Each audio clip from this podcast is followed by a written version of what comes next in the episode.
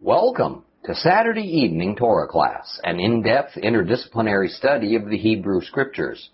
Tonight's lesson is week number 11, Numbers chapter 10.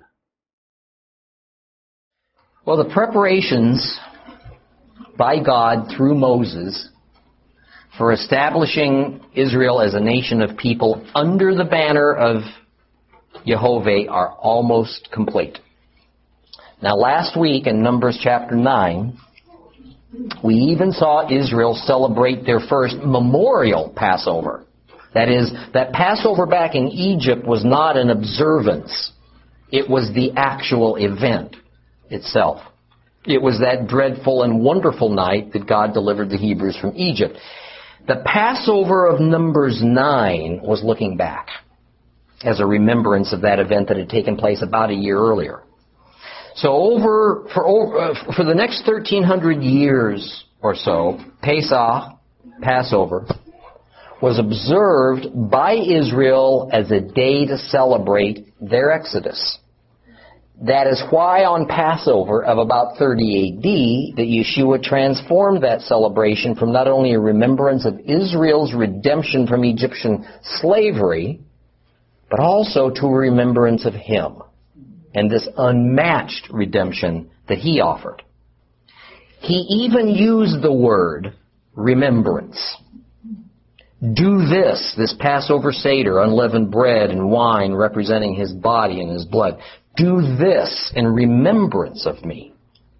And this was because indeed his followers, followers were being redeemed from the bondage to sin.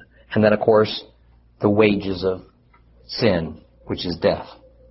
And with all this talk of remembrance, let me remind you that the wages of sin equates to the curse of the law. It's just basically two ways of saying the same thing. Please hear me on this and take, take it, take this not only for yourself, but tell especially your believing brothers and sisters that the curse of the law is not the law itself. The curse of the law is the consequence of breaking that law. It's a rather big difference. Okay? And that consequence is death. The curse of sinning is not the sin itself. The curse of sinning is the consequence, the wage of sinning, which is death. What defines sin? What tells us which behaviors and attitudes are in line with His will and which aren't? God says it is His law. He says it is His Torah. We must do all we can to educate a very unenlightened church about a terrible false and unscriptural doctrine that the law itself is a curse. Because the giver of the law is God. Therefore the law is good. Right? And God doesn't change. The Lord doesn't give us what is bad, then tell us to be obedient to it, only to turn around later and, and, and so uh, say that it was actually bad and to obey it's now wrong. I mean, that's crazy making. If he would do that, why would he not sometime in the future abolish what he's done in the New Testament via Yeshua, declare that bad and wrong, and then give us something else again? The next thing we dealt with in chapter 9 was the fire cloud. And it was the sign of God's presence with Israel. But it was also to be Israel's navigation system. When the fire cloud moved, Israel moved. When the fire cloud came to rest, so did Israel. You know, there couldn't be any finer example nor simpler example of what it means to walk with God, to follow God. When He moves, we move. When He rests, we rest. All else is futility. It's, it's, it's just self. It's meaningless activity. Let's read Numbers chapter 10 together.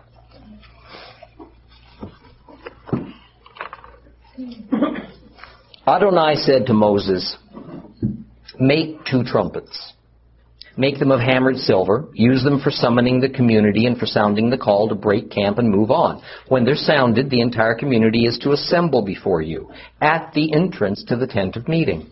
If only one of them sounded, then just the leaders, the heads of the clans of Israel, are to assemble before you. Now, when you sound an alarm, the camps to the east will commence traveling. When you sound a second alarm, the camps to the south will set out. They will sound alarms to announce when to travel. However, when the community is to be assembled, you are to sound, but don't sound an alarm. It will be the sons of Aharon, the Kohanim, Aaron the high priest, who are to sound the trumpets. This will be a permanent regulation for you throughout all your generations. When you go to war in your land against an adversary who's oppressing you, you're to sound an alarm with the trumpets. Then you will be remembered before Adonai your God, and you will be saved from your enemies. Also on your days of rejoicing at your designated times and on Rosh Hodesh, you are to sound the trumpets over your burnt offerings and over the sacrifices of your peace offerings. These will be a reminder before your God. I'm Adonai your God. On the twentieth day of the second month of the second year, the cloud was taken up from over the tabernacle of the testimony, and the people of Israel moved out in stages from the Sinai desert. The cloud stopped in the Paran desert. So they set out on their first journey in keeping with Adonai's order through Moses. In the lead was the banner of the camp of the descendants of Judah, whose companies moved forward. Over his company was Nachshon, the son of Aminadab. Over the company of the tribe of the descendants of Issachar was Nathanael, the son of Zuar. Over the company of the descendants of Zebulun was Eliab, the son of Helon. Then the tabernacle was taken down, and the descendants of Gershon and the descendants of Merari set out, carrying that tabernacle. Now next the banner of the camp of Reuben moved forward by companies. Over his company was Elisur, the son of Shdur, and over the company of the tribe of the descendants of Shimon was Shmuel, the son of Tsurishadai. And over the company of the descendants of Gad was Eliasaph, the son of Deuel. Then the descendants of Kahat set out, carrying the sanctuary, so that at the next camp the tabernacle could be set up before they arrived. Well, the banner of the camp of the descendants of Ephraim moved forward by companies. And over his company was Elishama, the son of Ammihud. And over the company of the tribe of the descendants of Manasseh was Gamliel, the son of Padatsur. Over the company of the descendants of Benjamin was Abidan, the son of Gidoni. The banner of the camp of the descendants of Dan, forming the rear guard for all the camps, moved forward by companies. And over his company was Achiezer, the son of Ammishaddai. Now over the company of the tribe of the descendants of Asher was Pagiel, the son of Ochran. And over the company of the descendants of Naphtali was Ahirah, the son of Anan. This is how the people of Israel traveled, by companies. Thus, they moved forward. Now Moshe said to Hobab, the son of Reuel, the Midianite, Moshe's father-in-law, We're traveling to the place about which Adonai said, I will give it to you. Come with us. We'll treat you well, because Adonai has promised good things to Israel.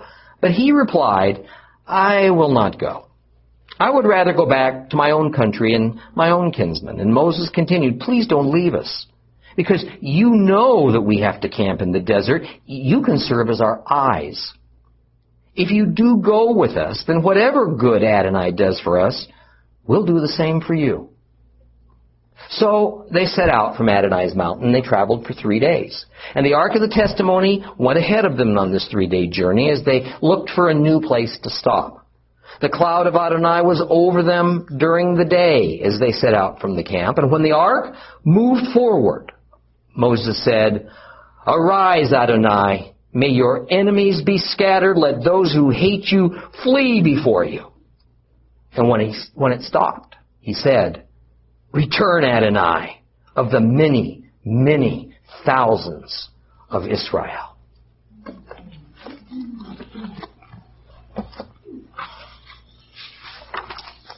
Well, this is the last preparation before Israel's march out into the wilderness. And this last preparation involves the use of trumpets. The basic idea is the silver trumpets are used to signal to people that an instruction from God, an oracle from God, has come. And it then signals how the people are to respond in a general sense. Now the trumpets are kind of like air raid sirens or a weather alert radio. Okay, the trumpets are to be made of hammered silver. But the Bible doesn't give us much information about how they look. However, Josephus does. And we even have ancient coins from Israel that picture the trumpets. There is even an engraving of the silver trumpets on the Arch of Titus. Okay, the Roman who destroyed Jerusalem in 70 AD and then looted the temple of its gold and silver. Okay, and of course that's located in Rome. So we know what the trumpets looked like. They were more or less a straight tube flared out at the end. They were something actually less than 18 inches in length. And verse 2 tells us exactly what they were to be used for. To summon the community of Israel and to set their divisions into motion. In other words, these trumpets were blown when it was necessary for Moses to tell the people something. Or they were used to tell the four divisions of Israel to get up and move. Now recall that Israel's 12 tribes had been grouped in divisions of three tribes each. Four divisions, three tribes each. And then with each three tribe division was assigned a specific place of encampment according to compass points around the tabernacle at the center. Beginning in verse 3, the actual call of the trumpets, the different ways that they're played, okay, are defined so that everybody knows what they mean.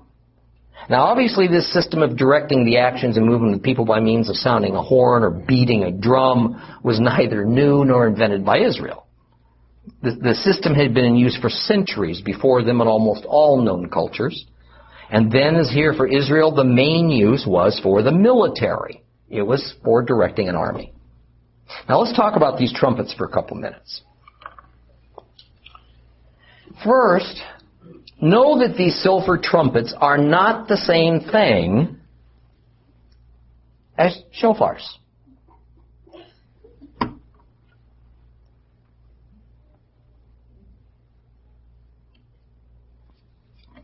Um,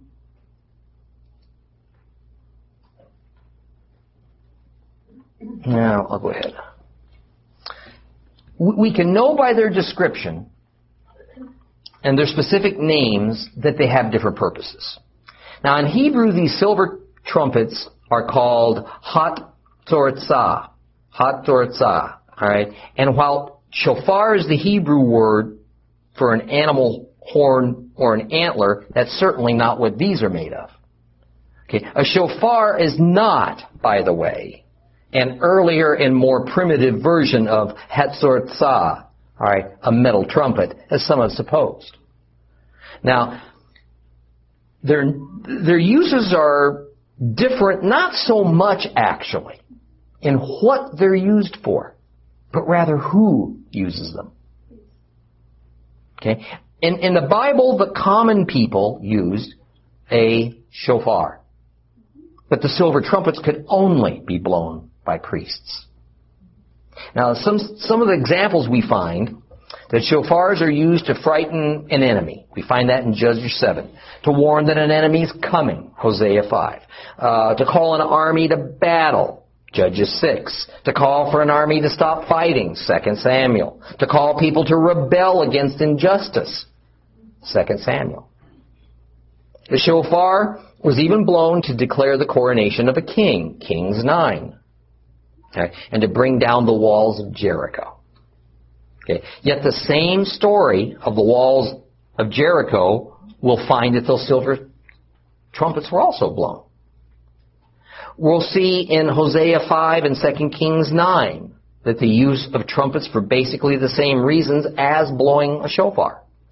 In fact, we'll often find that both shofars and silver trumpets are blown at the same time for similar purposes, and that's led many Bible translations to completely mix up shofars and trumpets and using the terms interchangeably, and that's an error. Now, it's also important to know that priests were always an integral part of an army. Okay, today, we have chaplains.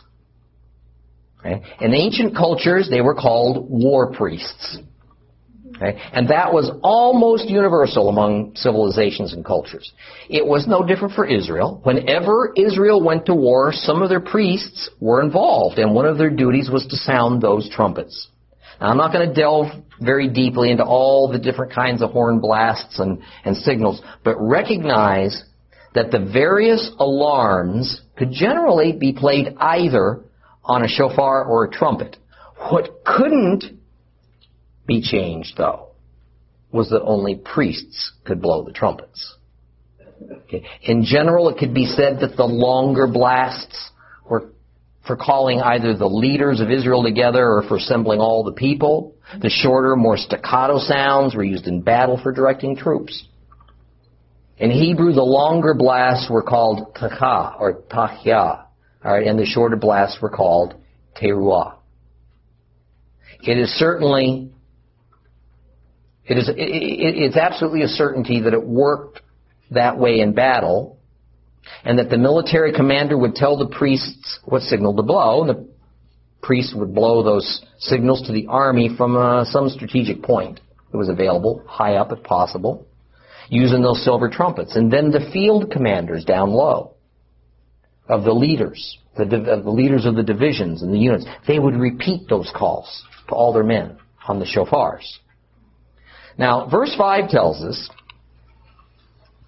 that when the silver trumpets are used to signal for the divisions of Israel to move, that the first time the trumpets are sounded using teruah, or short blasts, it is the division that camps to the superior east side of the tabernacle that's to spring into action. That division is led by Judah. The second round of teruah blasts says then that those camped on the south side, the second most prestigious camping position, as led by Reuben, they're now to move.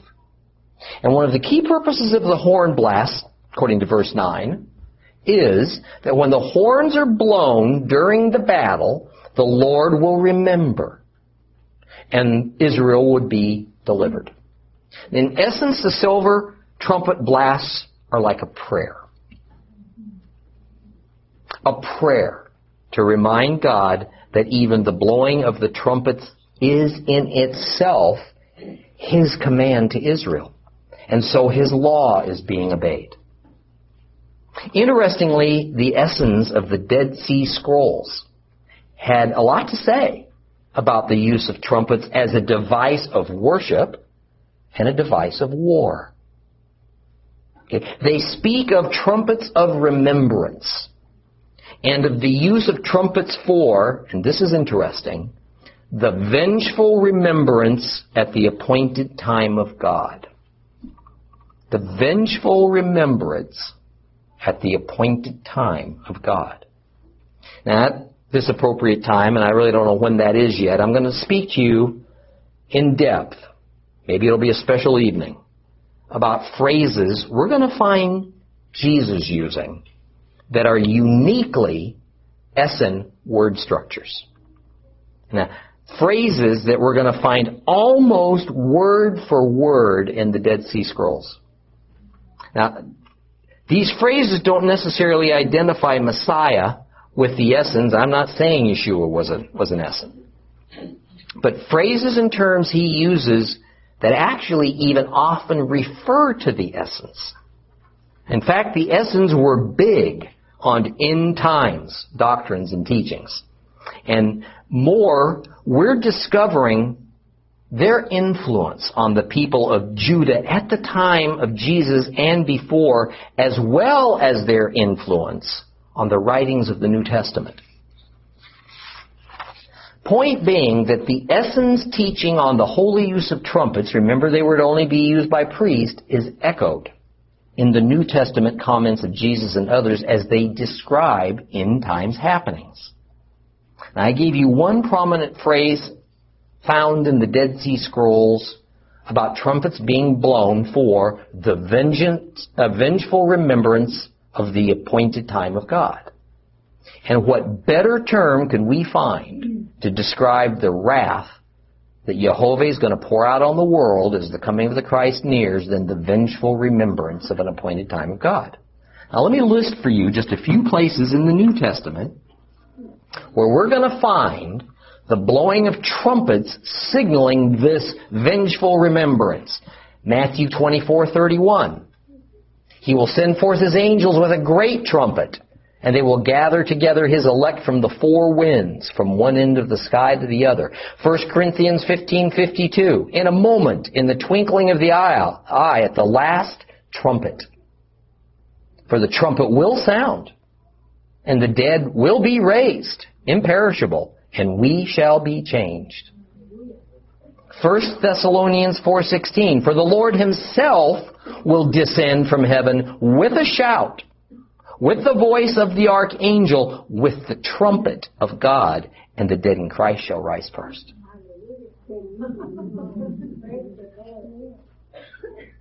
Revelation 8:13 And I looked and I heard an eagle flying in mid-heaven, saying with a loud voice, Woe, woe, woe to those who dwell on earth because of the remaining blasts of the trumpet of the three angels who are about to sound.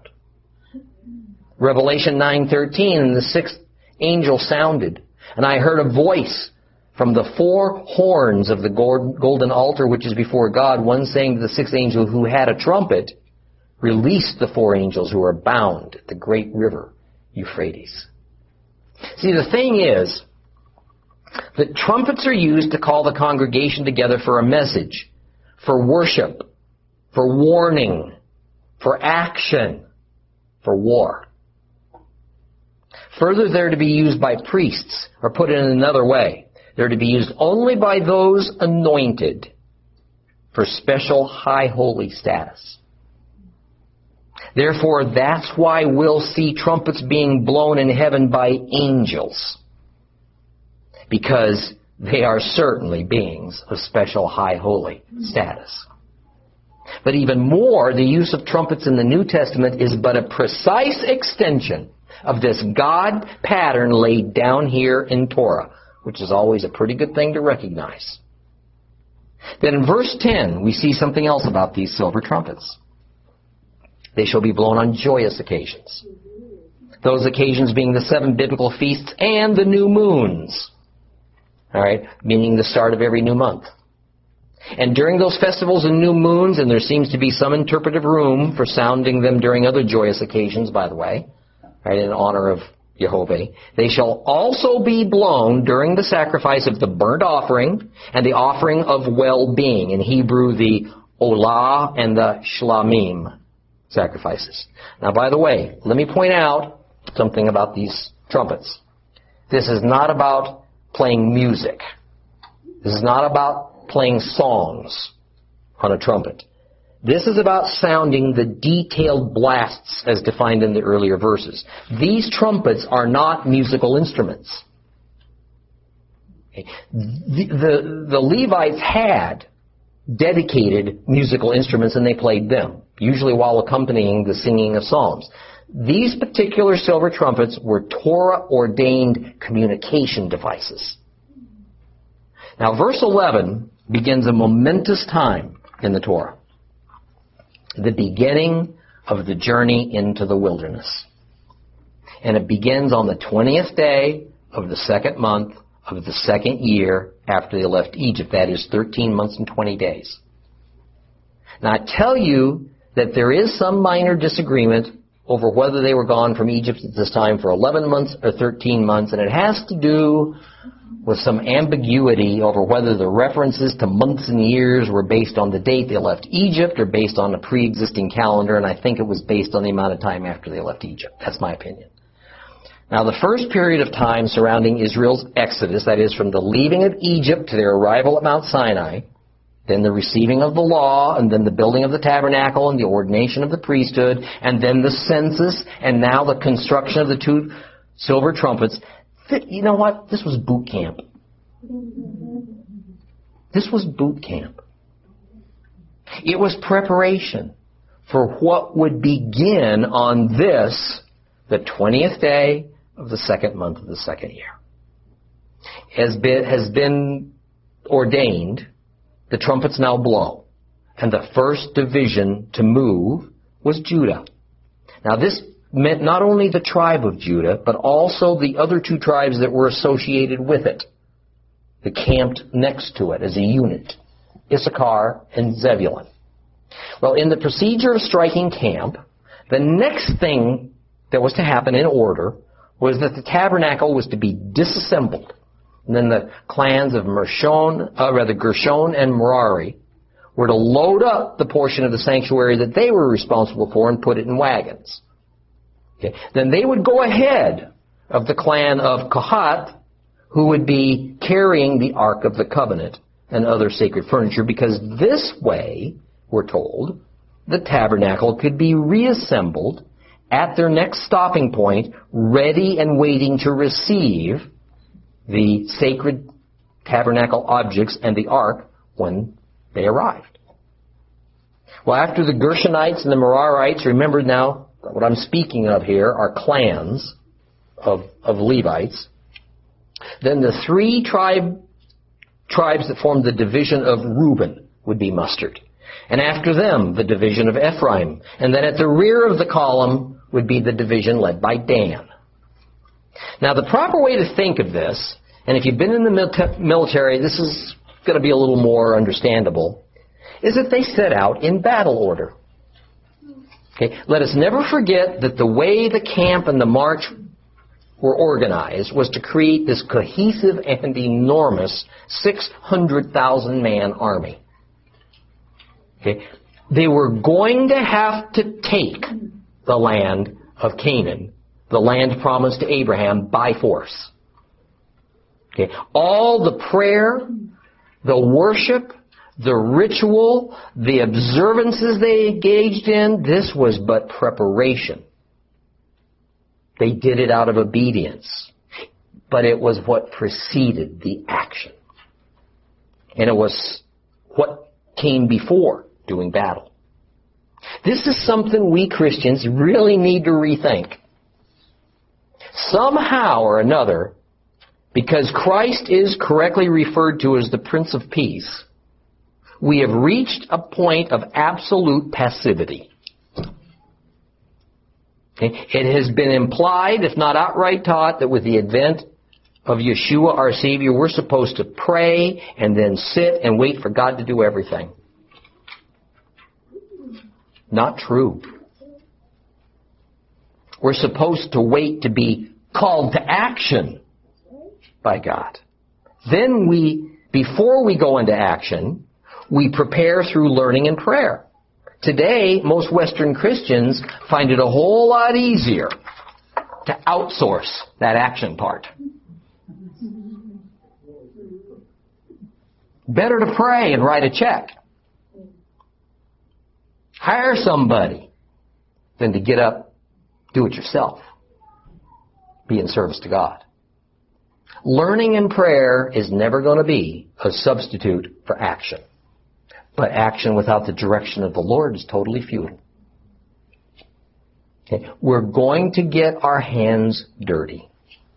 We're going to get battered and bruised in the process. We're going to have failures. We're going to make mistakes. That's the intended Christian walk. That's how it works. Okay. Verse 29 shifts gears on us a little. We have the sudden insertion about Moses appealing to this fellow named Hobab, son of Reuel, the Midianite, to come along with Israel on their journey. And this Hobab fellow is reluctant to go. He says, nah, I'd rather return to my native land which is Midian. Well, who is this Hobab fellow? Well, that's always created some controversy. He's, he's identified in Numbers as Moses' father-in-law. Yet in an earlier book, Exodus, Moses' father-in-law is identified alternately as Reuel and Jethro, Yitro. Now, there are a number of solutions to explain what's happening here, and in general, they all revolve around the way families are spoken of in the Bible. That is, tribe and clan usually arrange them. Okay? We in the West are used to dealing with first and last names, okay, which can be pretty useful in identifying a person in their family tree. The Hebrews, as most ancient cultures, didn't use that kind of a system. Okay. Reuel is probably the name of one of many Midianite clans. Jethro is just a member of that clan. Hobab is either, is either just another name for Jethro, Yitro, alright, another language, or it's also possible that Hobab is a brother-in-law to Moses and therefore of the same clan as Reuel. So it's very hard to know. Okay. In other words, when we run across this, we shouldn't think in terms of error and consistency. Just think in terms of trying to understand the way ancient cultures operated. Okay. In fact, even the term father in the Bible can be equally applied to a person's biological father or his grandfather in the Bible. Same term. Okay. Now, those of you that have been learning from me for a while know that uh, I think that the location of Mount Sinai was not in the Sinai Peninsula. All right, uh, at the traditional location of St. Catherine's Monastery. But I believe it was on the Arabian Peninsula. Um, I'm not going to go over all the reasons today, but Paul states that Mount Sinai was in Arabia. Josephus says it was, and so does Philo. And the Bible also makes it clear that when Moses was in Midian, it was there, in Midian, that he was called to the burning bush. And the mountain of the burning bush is exactly where Moses was to lead Israel when they left Egypt. In other words, Mount Sinai and the mountain of the burning bush are the same mountain. Frankly, that part actually is the usual teaching. Right? But what's not usual is the actual location of that mountain that I say was in Midian. Now, here in Numbers 10 is more evidence of this, I think. This Hobab, a man whose home was Midian, was currently wandering with Israel. He says, I want to go home. Moses says, Oh no, continue with us in the wilderness. Why did Hobab want, uh, why did Moses insist that Hobab come along with him? Look at verse 31. It says, Because Hobab knows where we should camp and be our guide. Well, we find out in Joshua that Hobab the Midianite is also called a Kenite. Now, have we run into another conflict? No. Being a Midianite identifies the tribe. Okay. Being a Kenite is a place or a location that's identified with a clan. Okay. Look, you can be Smith or Jones and also be a Floridian, right? It's not a mutually exclusive problem. Right? One denotes the family, the other the location, or even the location of a branch of your family, a clan. The Kenites operated primarily on the uh, Arabian Peninsula just north of Midian, right up here.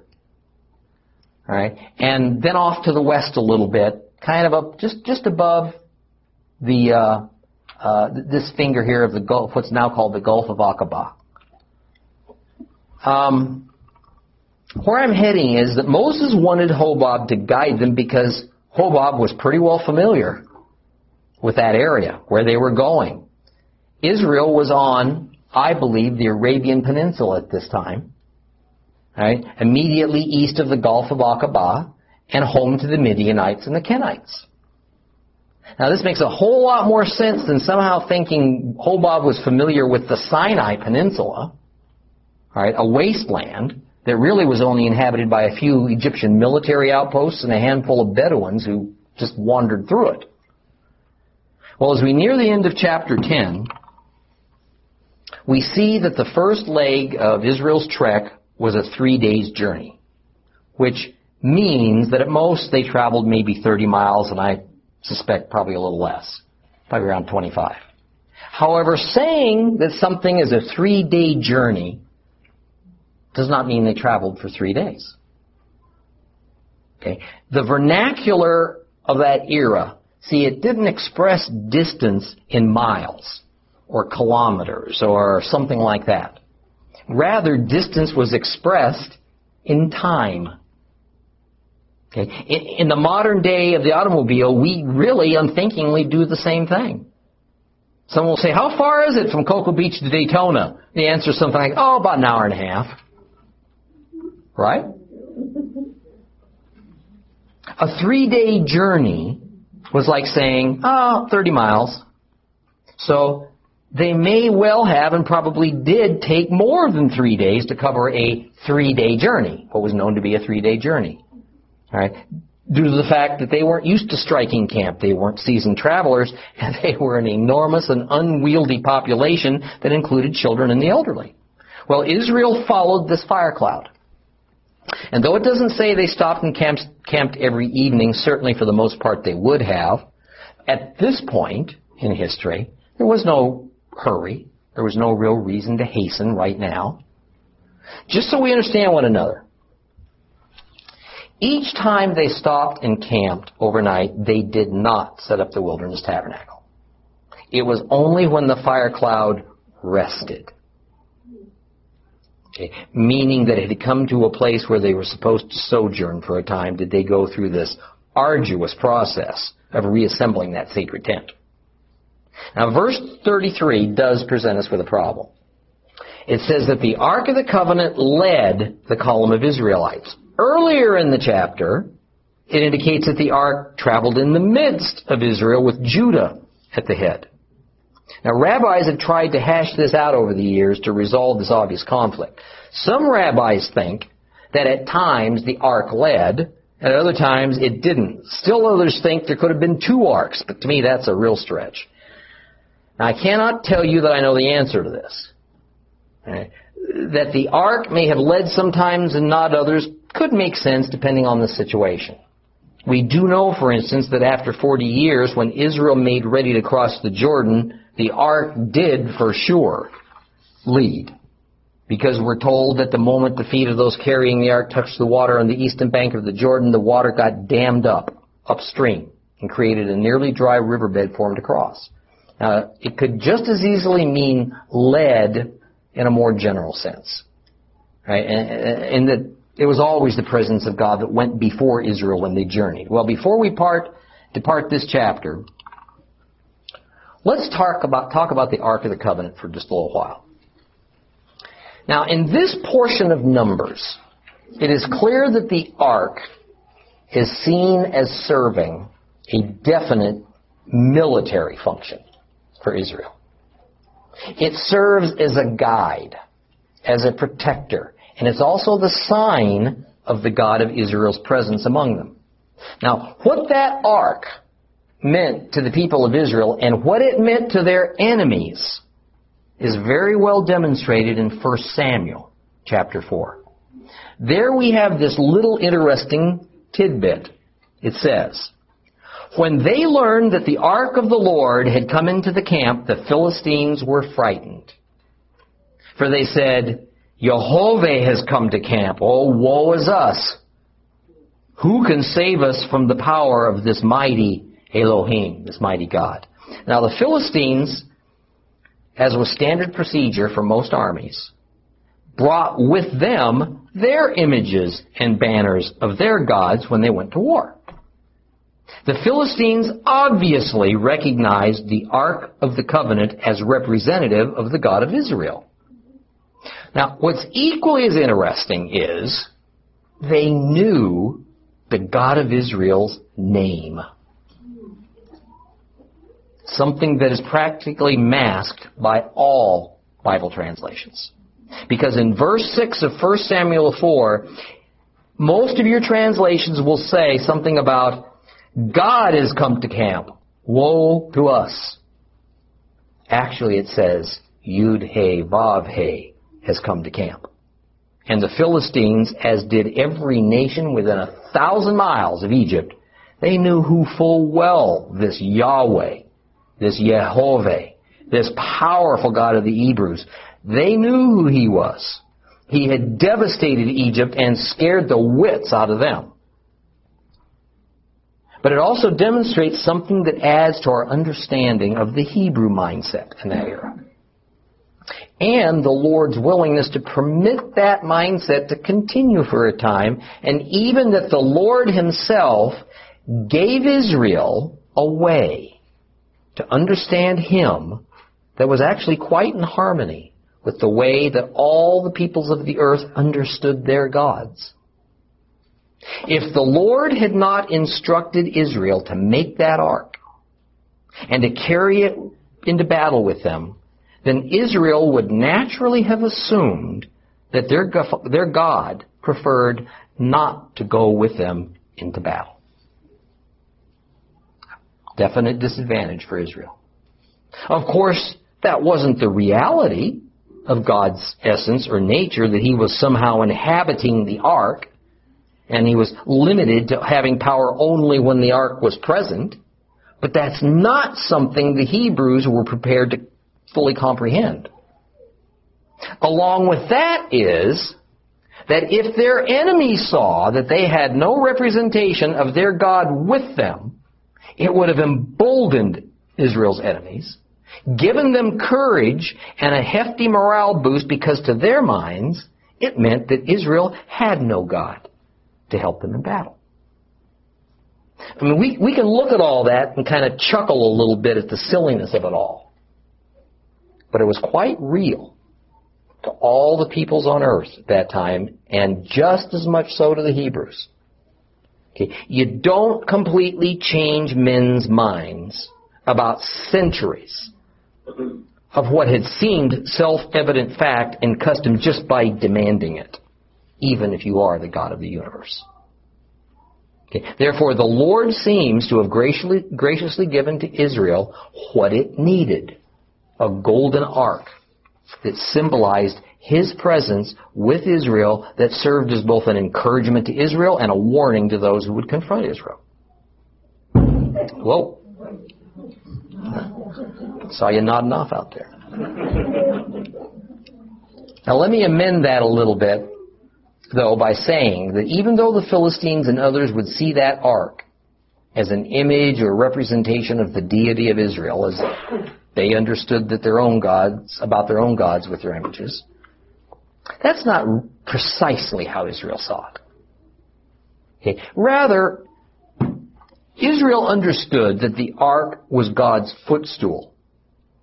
And even though it was a very dangerous footstool, when it was approached by the unauthorized. Yet it was not God himself. The ark wasn't God. So in some ways, the difference between how the Philistines and the other nations saw their God images and how Israel saw hers was kind of a matter of degree.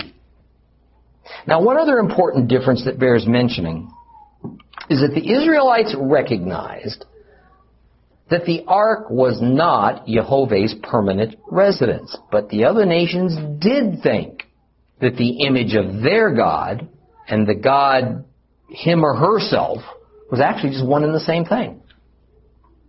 The idea for Israel is that when the Lord deems that He wants to communicate with Israel or make His will and presence known, it's above the ark where He will come to do that. Well, this chapter closes with a poem that actually embodies the understanding of just how the ark operated and the Lord God in relation to it. Now, many Bible translations begins the poem with the word advance. And in Hebrew, the word is calm. K-A-M, calm. Now, calm is used here as a verb. And what it means is to move into position to, to attack. So advance isn't wrong, but arise gives us a much better picture of its sense. Okay. Moses well understood that the divine rules as given in the Torah were that it was above the ark where the Lord would manifest his presence. But the ark was to be within the tent sanctuary when that happened. Therefore, the uh, the Lord did not, so far as Moses was aware, become present above the ark when the ark was traveling. Further, since the Lord God promises Moses that he would defeat Israel's enemies ahead of Israel, the word picture expressed in this poem is that the Lord rises up and away from the ark and then goes out to do battle for Israel.